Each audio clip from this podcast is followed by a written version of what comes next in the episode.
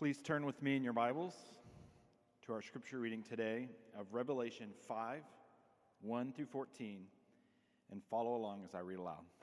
Revelation five, one through fourteen. Then I saw in the right hand of him who was seated on the throne a scroll, written within and on the back, sealed with seven seals. And I saw a mighty angel proclaiming with a loud voice, "Who is worthy to open the scroll and break its seals?"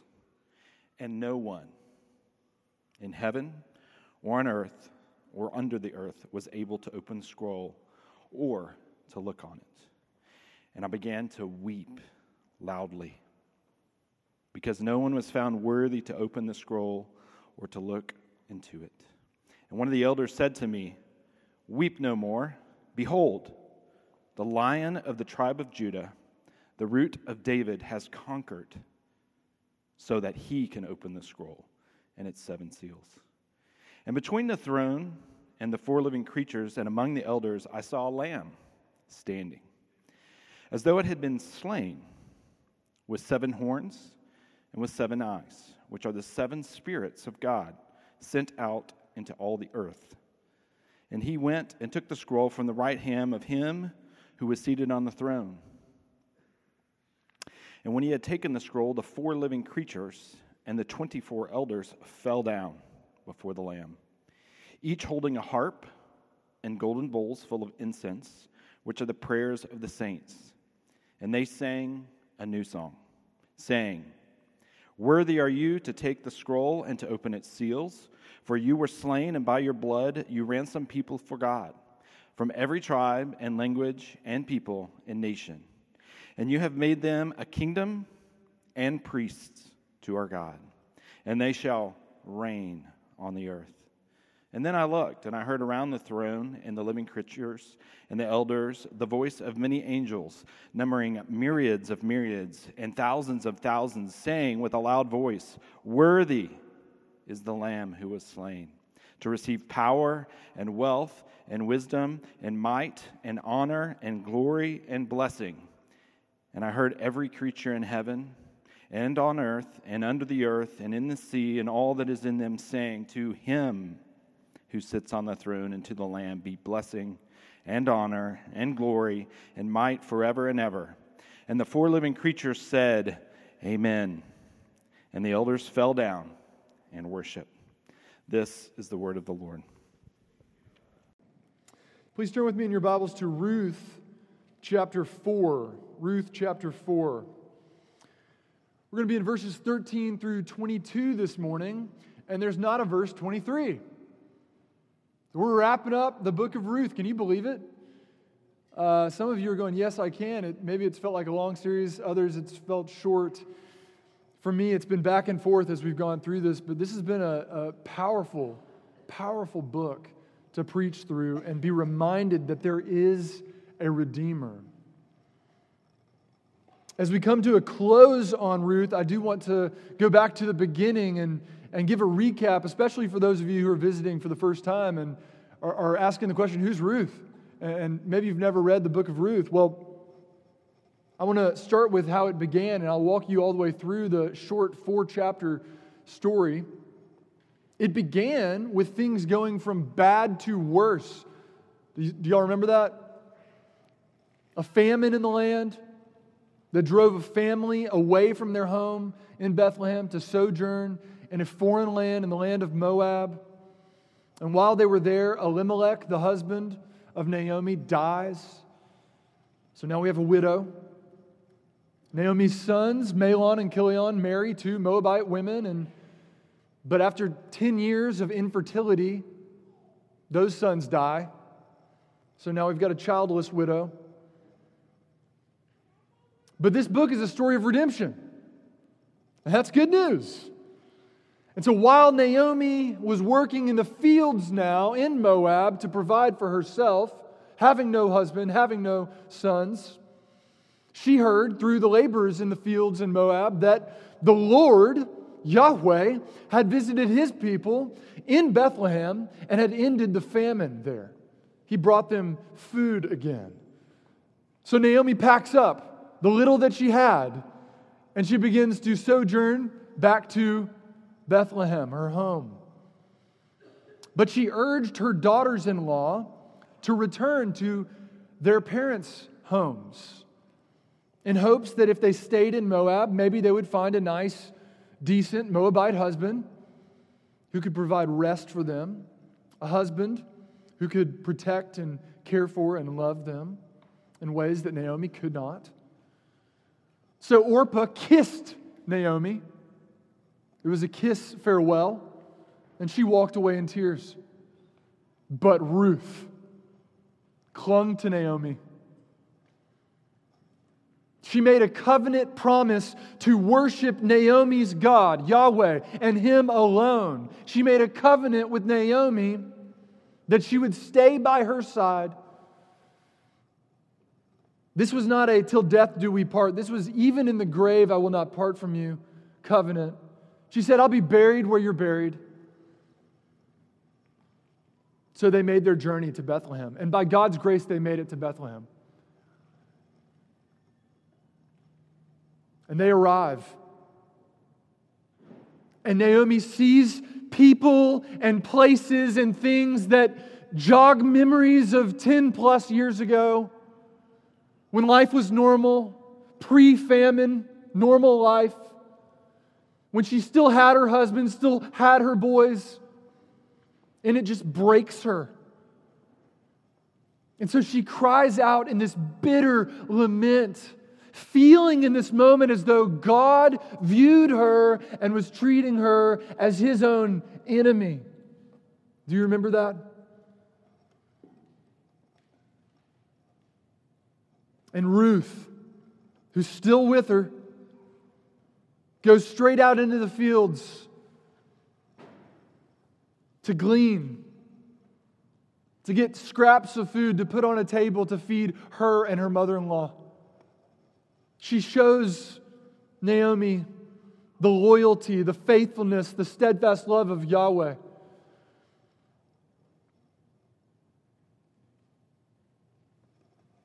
And Boaz shows great favor to Ruth in his field. He's generous towards her. He's kind to her. But then comes the end of the barley and the wheat harvest. And after this season of gleaning and having plenty of food to provide for herself and for Naomi, that harvest is coming to an end. What now? Well, Naomi seeks out rest for her daughter-in-law at the end of that harvest by sending Ruth to the threshing floor where Boaz will be. And she sends Ruth to propose to Boaz, to say, marry me, please. May I take refuge under your wings as I have taken refuge under the wings of Yahweh.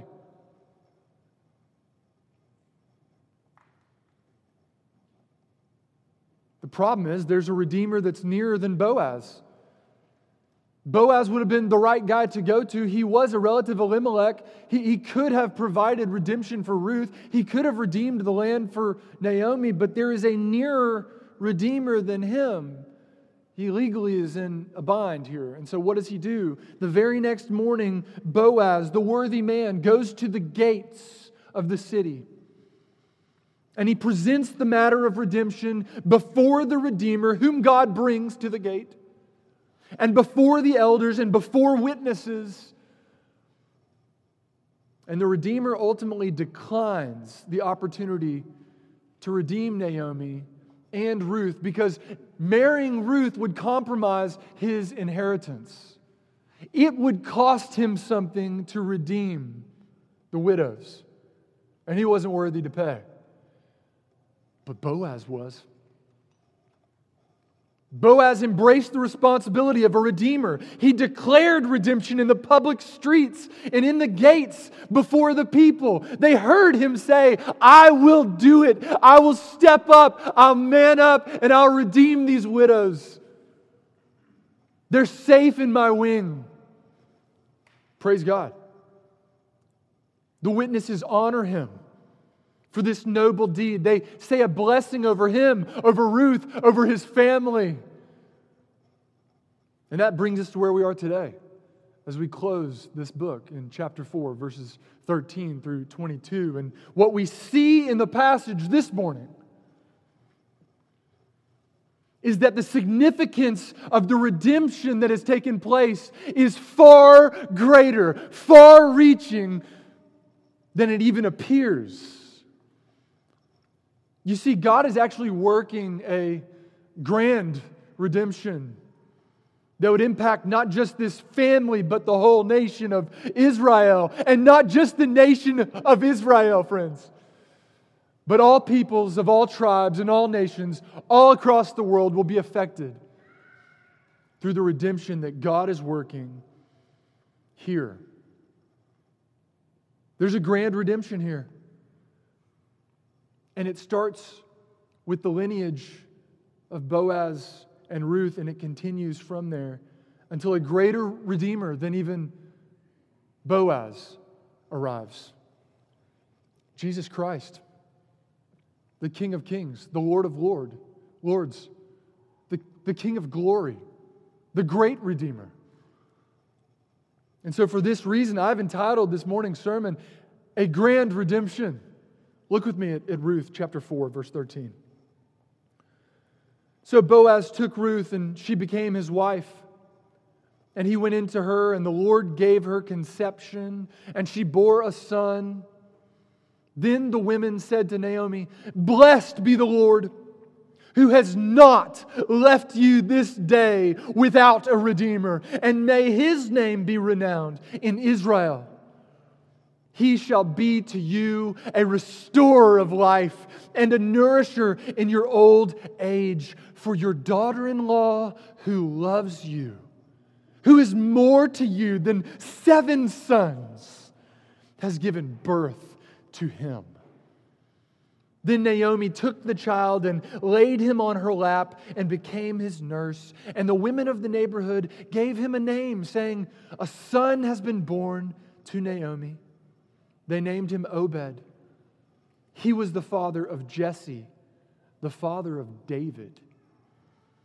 Now these are the generations of Perez. Perez fathered Hezron. Hezron fathered Ram. Ram fathered Amminadab. Amminadab fathered Nashon. Nashon fathered Salmon. Salmon fathered Boaz. Boaz fathered Obed. And Obed fathered Jesse. And Jesse fathered David. I want to set the scene for us. Redemption has been accomplished, as I said, in the gates. But we're not at the gates anymore. We're at the home of Boaz and Ruth. They're married. They have a child now.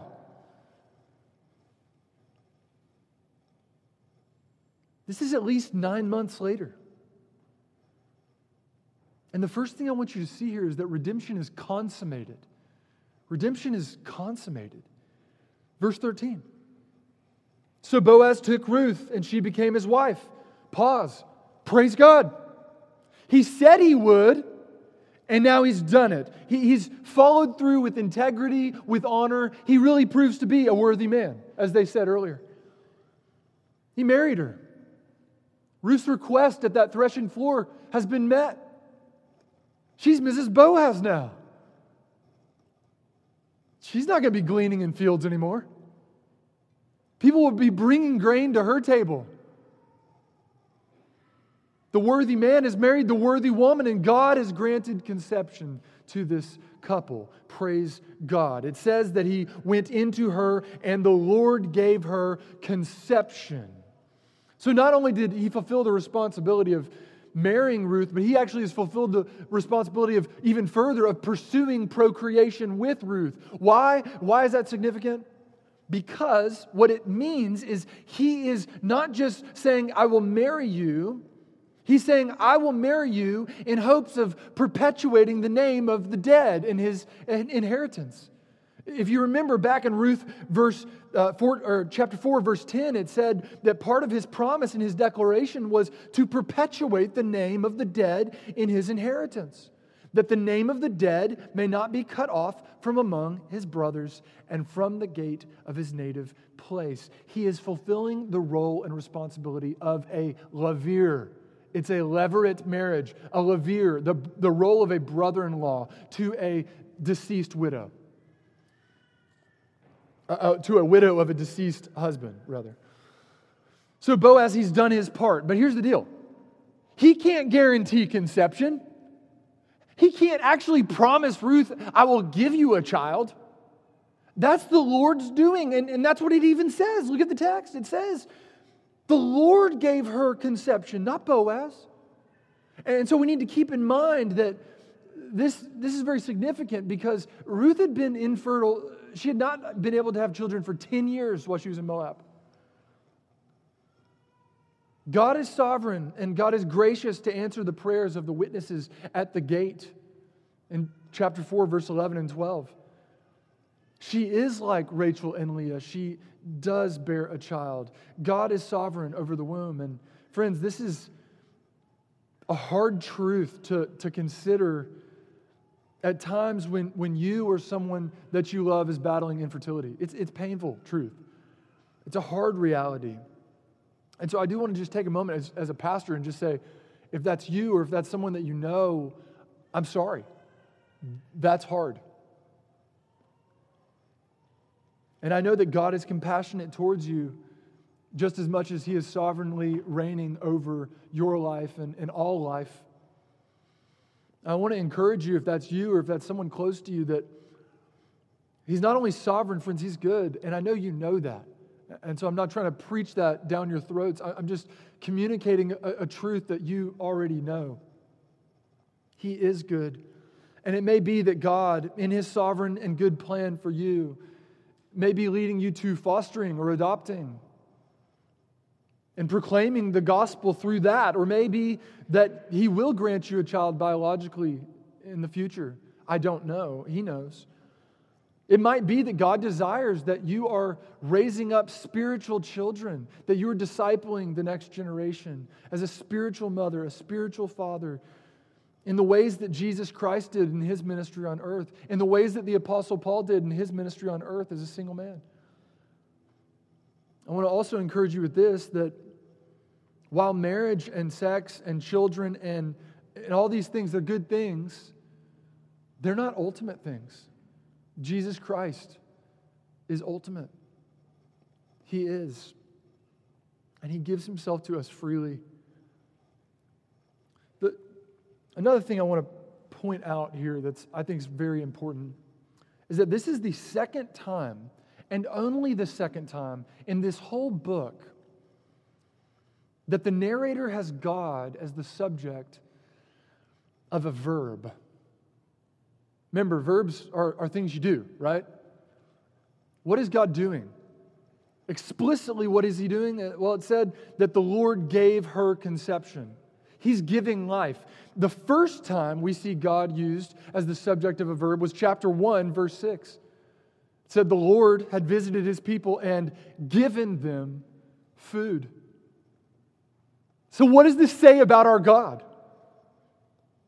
He is the giver and the sustainer of life. There is no life apart from this God. God graciously gave and sustained life in Ruth's womb all the way to term. And Ruth gave birth to the child, and, and she bore a son. And this is significant because that son would be Elimelech's heir. This redemption that's being orchestrated by God above is once again celebrated, and, and that's my second point for us. Redemption is not just consummated, redemption is celebrated. Look at verse fourteen through seventeen.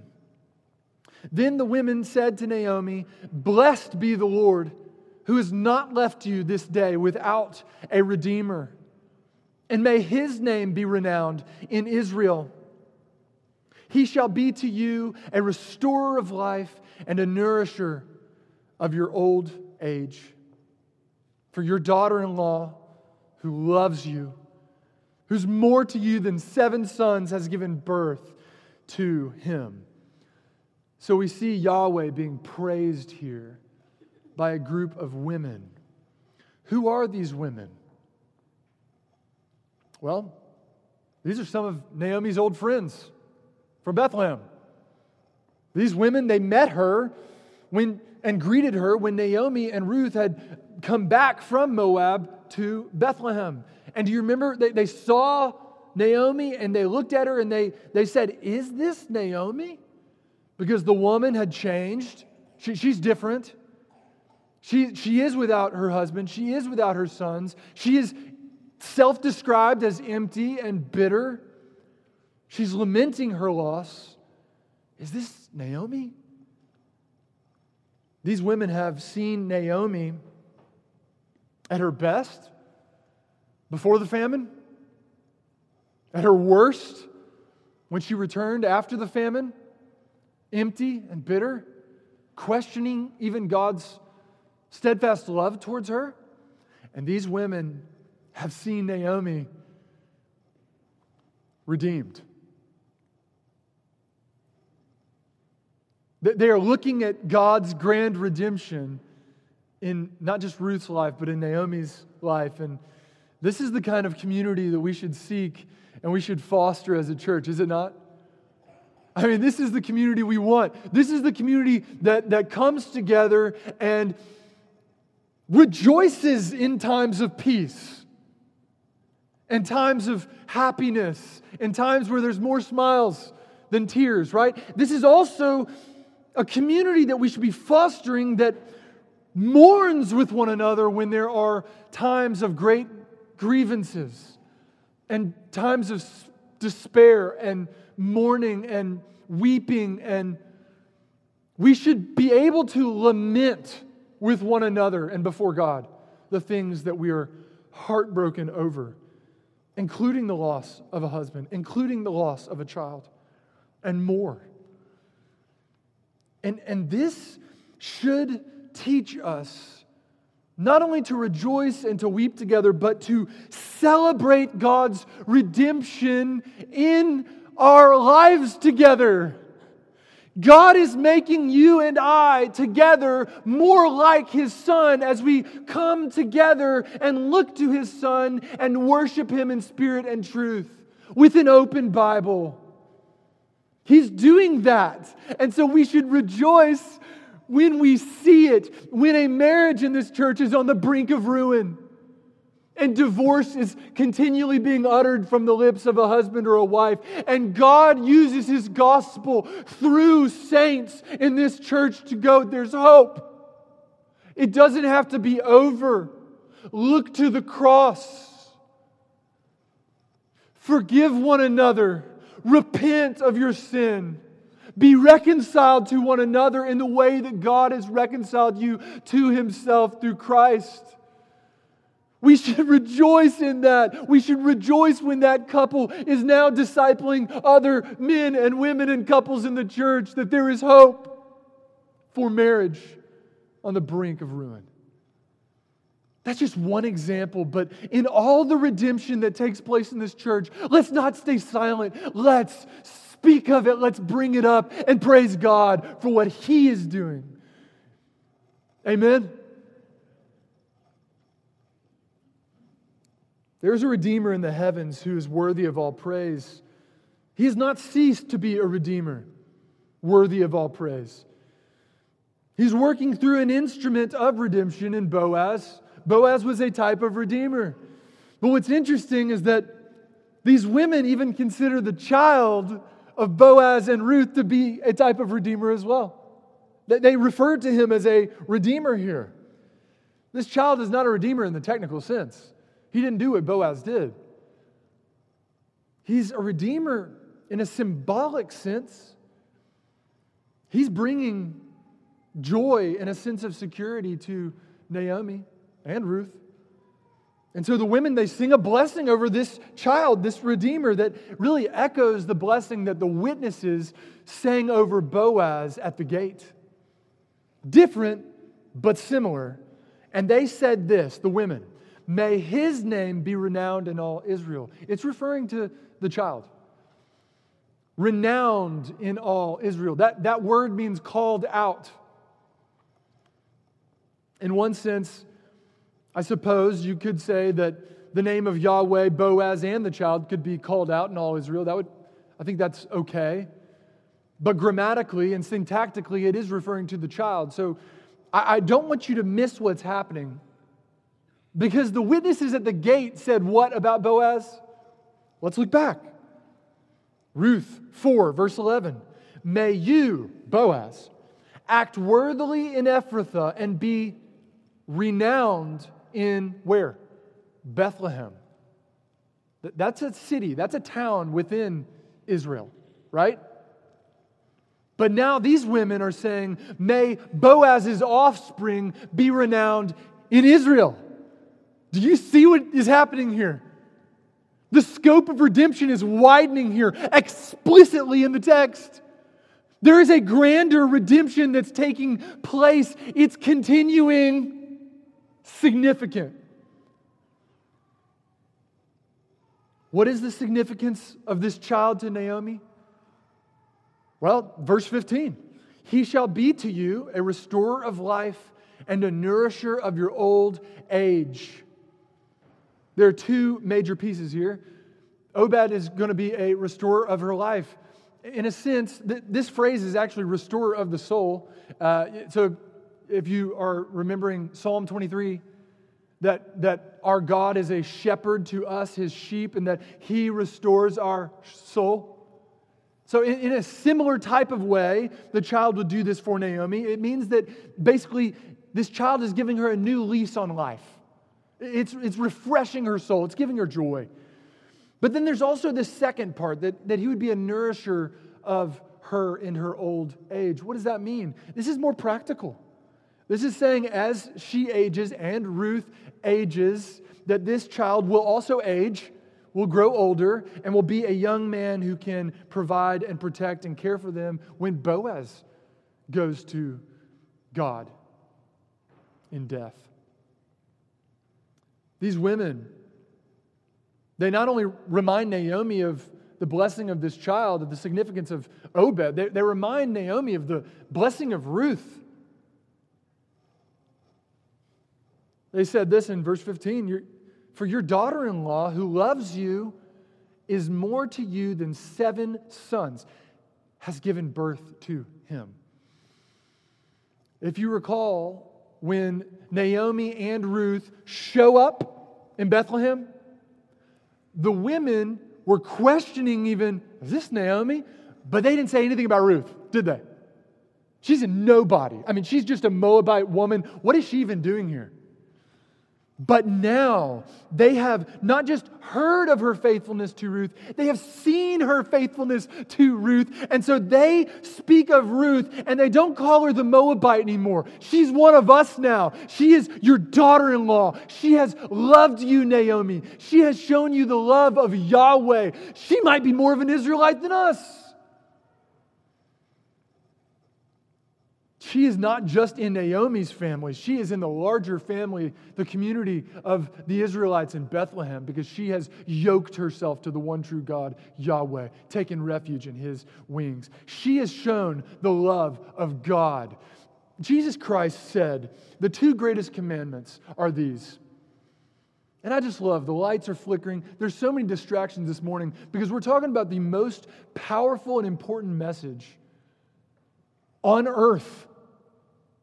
It's a message that's going to be proclaimed for all eternity. So don't let the babies or the lights or anything else distract you. We want babies here, and we'll preach with the lights off. Amen? Let's lean in. I love it when I hear a baby cry. I mean, we're talking about baby Obed here. Listen. Love God and love your neighbor as yourself. That's what Jesus said is the fulfillment of all the law in these two great commandments, Deuteronomy six five and Leviticus nineteen eighteen. They had those texts here. That had already happened before Ruth was written. And so what's happening here is a reminder that Ruth is showing the love of God that Christ perfected, because no one has shown perfect love but him and him alone. We've all failed to love God perfectly. We've all failed to love our neighbor perfectly, but Christ hasn't. That's what this is drawing our attention to here. Ruth's value is put this way. She, she is more to Naomi than seven sons. This is super interesting. The uh, at this time in ancient uh, with the ancient Israelites, they viewed having seven sons as like the ideal family. You know, cool. I, I, I don't. There's no other commentary on that. That's great, right? Like, have babies. Let's do it. Um, raise up disciples. This number seven, though, it also represents a, a fullness or a completeness as well, right? That seven is, that number seven is like a, a total number, a wholeness there. Ruth has supplied in herself more than that, is what the author's saying. And she supplied a son. Keep that in mind and look at verse sixteen. It says, Naomi took the child, this precious child, this significant child, Obed, and laid him on her lap and became his nurse. And the women of the neighborhood gave him a name, saying, a son has been born to Naomi. They named him Obed. He was the father of Jesse, the father of David. Now, I want to back up and ask a question and reflect on it together.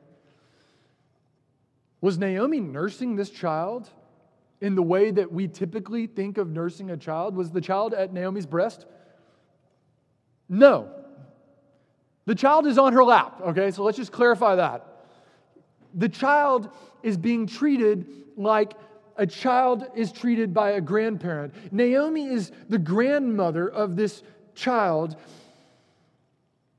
She's embracing her responsibility. But then you got to ask the question, well, then why does the text say a son has been born to Naomi? And, and remember, context helps us understand things like this that maybe seem a little bit more murky, because what has not happened here is Naomi has not taken the child away from Ruth to be his mother, okay? That is not what's happened.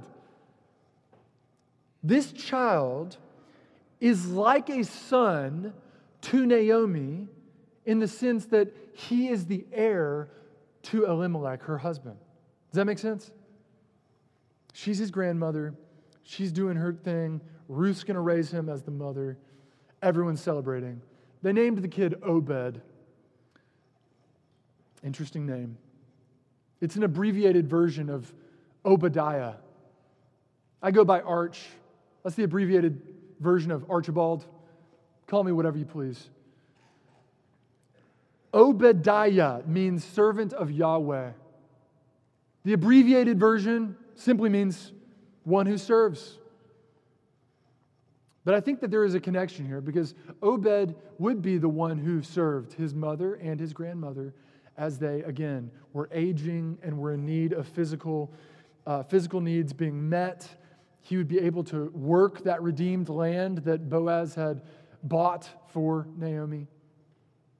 And we're told that Obed does indeed grow up. We're told that he has a family of his own. And he has at least one son. It says Obed was the father of Jesse, and Jesse was the father of David. And this little brief genealogy here, it hints at the significance of this child, that they would go beyond the immediate redemption that we see here with Ruth and Naomi. It's continuing this redemption, this grand redemption.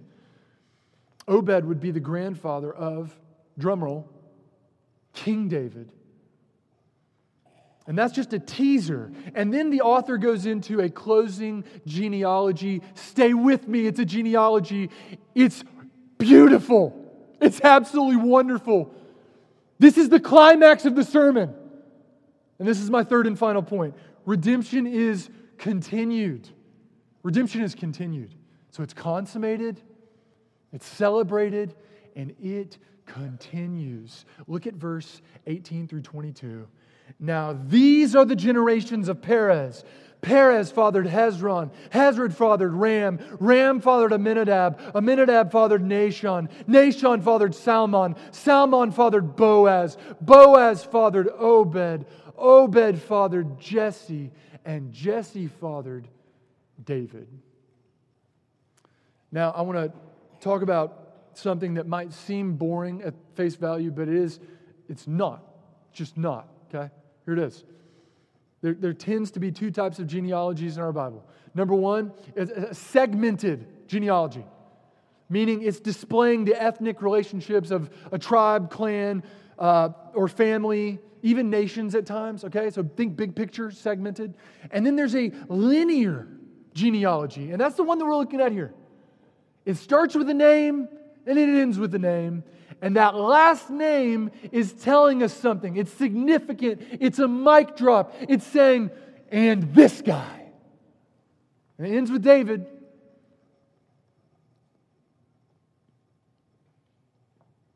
The individual entries, they don't need to dominate our conversation this morning. You can talk about it in community group this week. But the Old Testament, it doesn't really say much about these people, to be honest. These people between Perez and David, not much. And it's not that they're unimportant. Every one of these names, let me just talk about two things off this. Every one of these names is highlighting God's faithfulness to continue a lineage of grace and redemption. And these names wake up the reader, pours cold water on our heads and say, this isn't just a genealogy to snooze to. This is significant. This is reminding us, this is not a story, this is a fairy tale. This is a real historical event. Real people, real family, real Naomi, real Ruth, real Boaz, real Obed, real women, real witnesses. It's the real deal. And it starts off, this genealogy, with the phrase, these are the generations of. You hear a lot of that in Genesis. Why? The repetition of this phrase is reminding every single one of us this morning that there is a grand narrative, a theme of redemption in the Scriptures that started in Genesis three fifteen. When after Adam and Eve had fallen to temptation because of the serpent, God speaks consequences over them, and He also speaks a promise over them. He says that through the woman shall be born an offspring, and this offspring will one day crush the head of the serpent. It will bruise his heel, but he will crush his head. Praise God. And so we're waiting. I mean, all Genesis and Exodus and Leviticus and Numbers and Deuteronomy and on and on and on. We're waiting for this man to enter the world and crush the head of the serpent who brought sin and death into the world. We're waiting on a Redeemer. They were waiting on a Redeemer. Boaz would die. Obed would die. Jesse would die. David would die. But there is one after him who, though he would taste death for sinners, would rise from the dead three days later, as prophesied, victorious over sin and death and the devil for our sake. I want to back up and talk about Perez. We could probably close with a prayer. That offspring's Jesus Christ. He's the Lord of glory. Let's talk about Perez, and then let's get back to Jesus. Perez, who is he? And why do you start with Perez? It's, it's kind of interesting to me because Judah was Perez's daddy. And Judah was told by his father, Jacob, in Genesis forty-nine, that the scepter, that's what kings hold, the scepter shall not depart from Judah, from the clan of Judah. He's saying, in Egypt, he's saying that the clan of Judah would be the clan where kings would come from, out of the tribes of Israel. It's a significant tribe. So why don't you just start with Judah and then talk about Perez and then keep moving on? I think there's two reasons why he, he didn't talk about Judah. Judah's connected to Perez. So that's going to be, obviously, that's going to be touched on by just the, the nature of who's Perez. Oh yeah, he's the son of Judah. But it speaks with Perez first, because Perez, like Obed, was the product of a levirate marriage. Now, I, I mentioned this last week. I'll just quickly say it again. So Judah had, had sons, and this foreigner woman named Tamar married one of the sons, and then he died. Remember? And then the levirate marriages, well, now she should marry another one of Judah's sons. And she did, and then that brother died. So now Judah's going, don't really want to give another son to my, you know, daughter-in-law Tamar. Kind of want to have my son alive, not dead, and seems to be a little suspicious, single variable there. And so he does not give a son to Tamar. And Tamar, it's deceitful, it's immoral, but she pursued relations with Judah. And Judah, it's sinful. We all are sinners. He participated. And the product of Judah and Tamar was Perez. So, I mean, I, I kind of mentioned this, but the second piece is the fact that Tamar and Ruth are both foreign women. And who did they marry? Men from the line of Judah. Which is what tribe? The tribe where what comes from? Kings. You can't, you cannot make this up. And this is God's infallible, inerrant, God-breathed word. It's His story of redemption that He's orchestrating. So that's Perez. And then you got names. And then you got David. And that's how this story ends, with David. Why David? Apart from Moses, David is the most important figure in the Old Testament. I'm obviously, I'm not including God in there, okay? God's first, then probably David. I don't know. Moses and David, they'd have to go on a race to see who's first. It doesn't matter. David's important. He's literally known as a man after God's own heart. I am like desperate for that title. I want, I want to live my life in pursuit of that title through repentance and remembrance of my Redeemer's work for me, a sinner. He's the first legitimate king of Israel. And I say legitimate because Saul came before him, but he had no heart.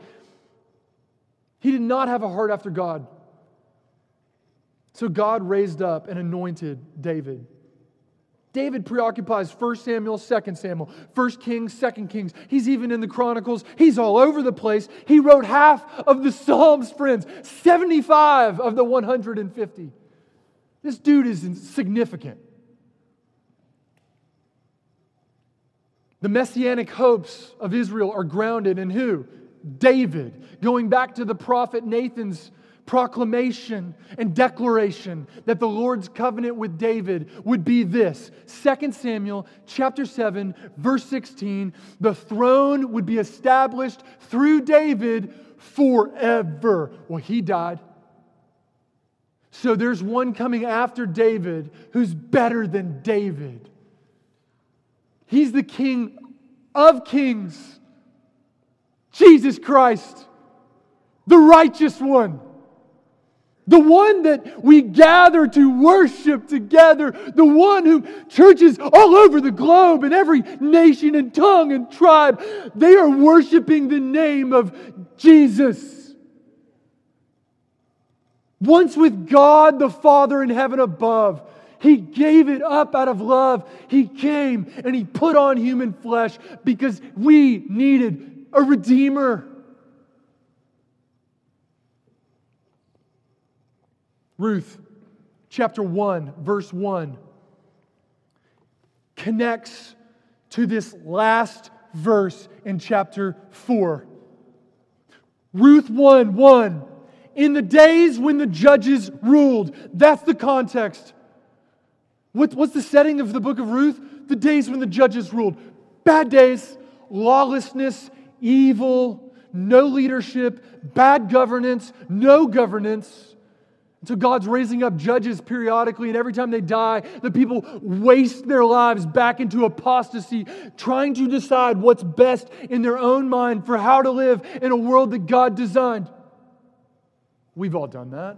We still do that at times. We need the Redeemer. Judges chapter twenty-one, verse twenty-five, concludes the book saying, in those days, the days of the judges, there was something missing. There was no king. Not even a bad one. There was no king in Israel.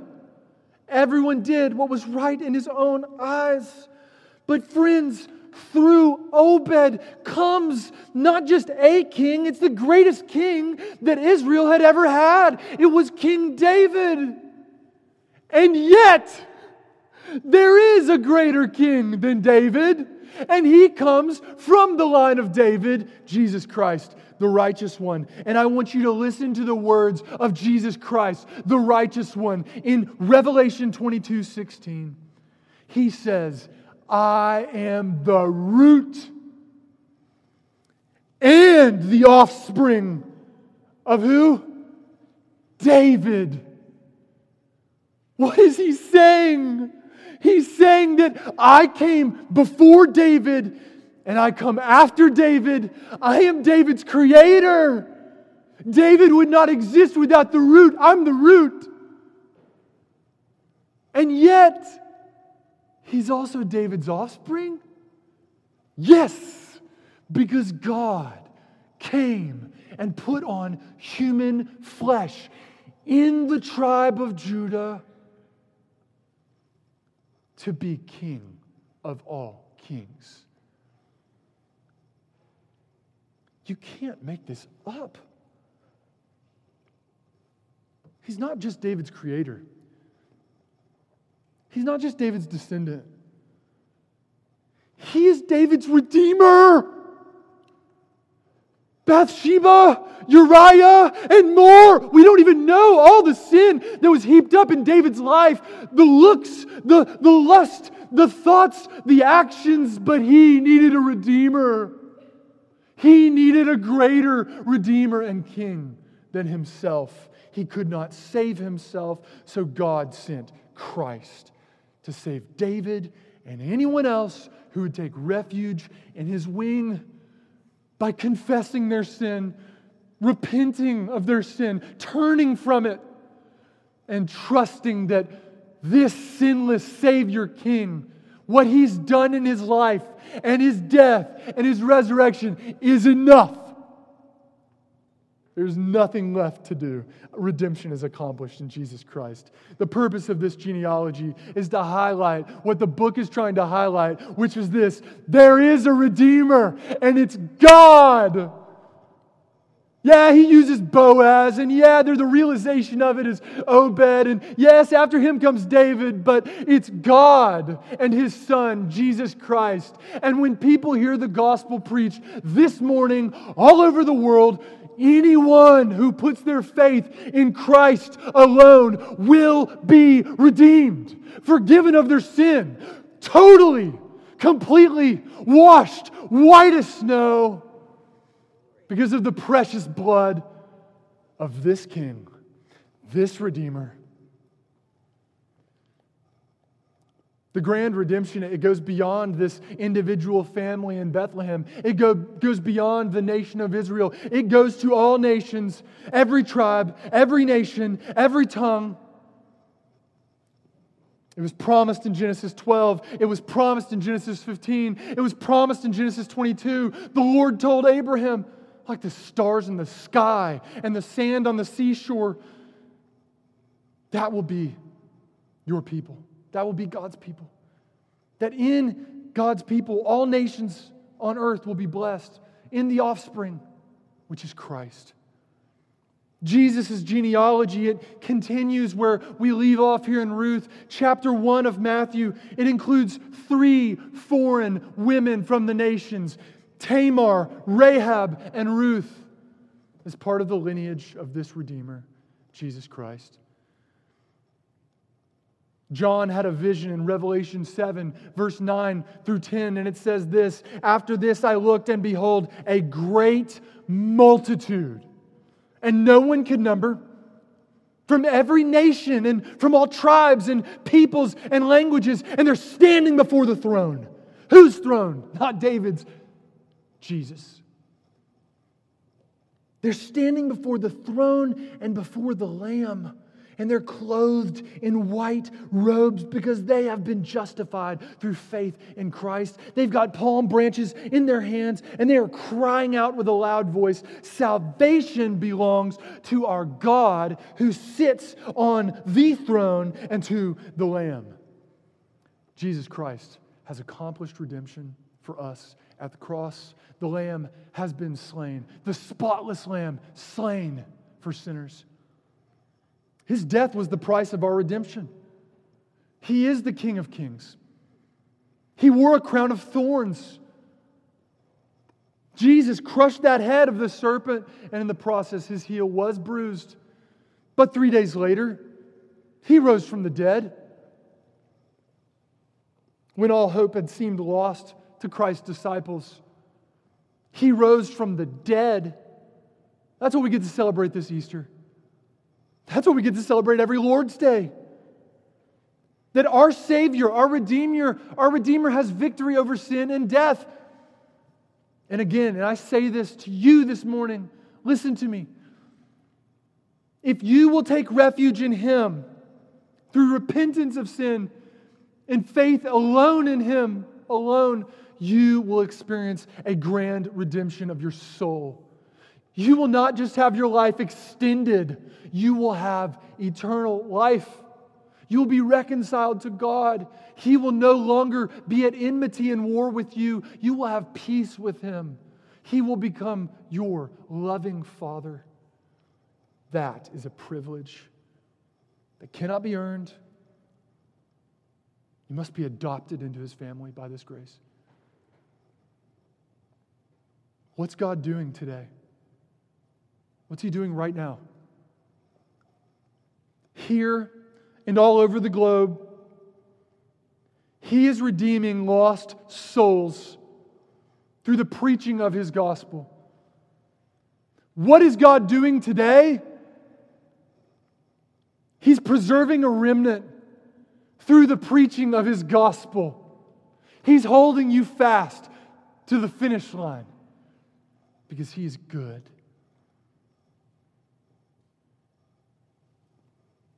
Tonight at five p.m., we're going to celebrate the baptisms of five individuals whom God has graciously redeemed. And after we baptize them in the name of the Father and the Son and the Holy Spirit, we will then, as a gathered people, give God Almighty the praise He deserves for His great mercy and His work in and through Christ, our Lord, our rock, and our Redeemer. Let's pray.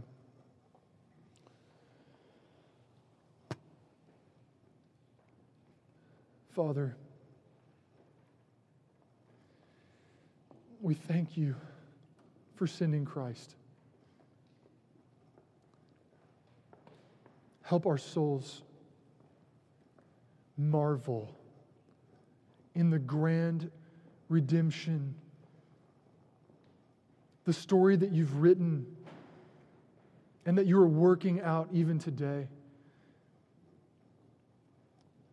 Lord, I pray if there is even one soul who has heard Your voice this morning through Your word and Your Spirit, I pray that You would draw them to Yourself, that they would die to themselves and take refuge in the blood of Christ, that they would be born again into the kingdom of God, to be children of God and servants of the great God on high, that there would be one more voice singing Your praise on earth this morning. That's what we pray for.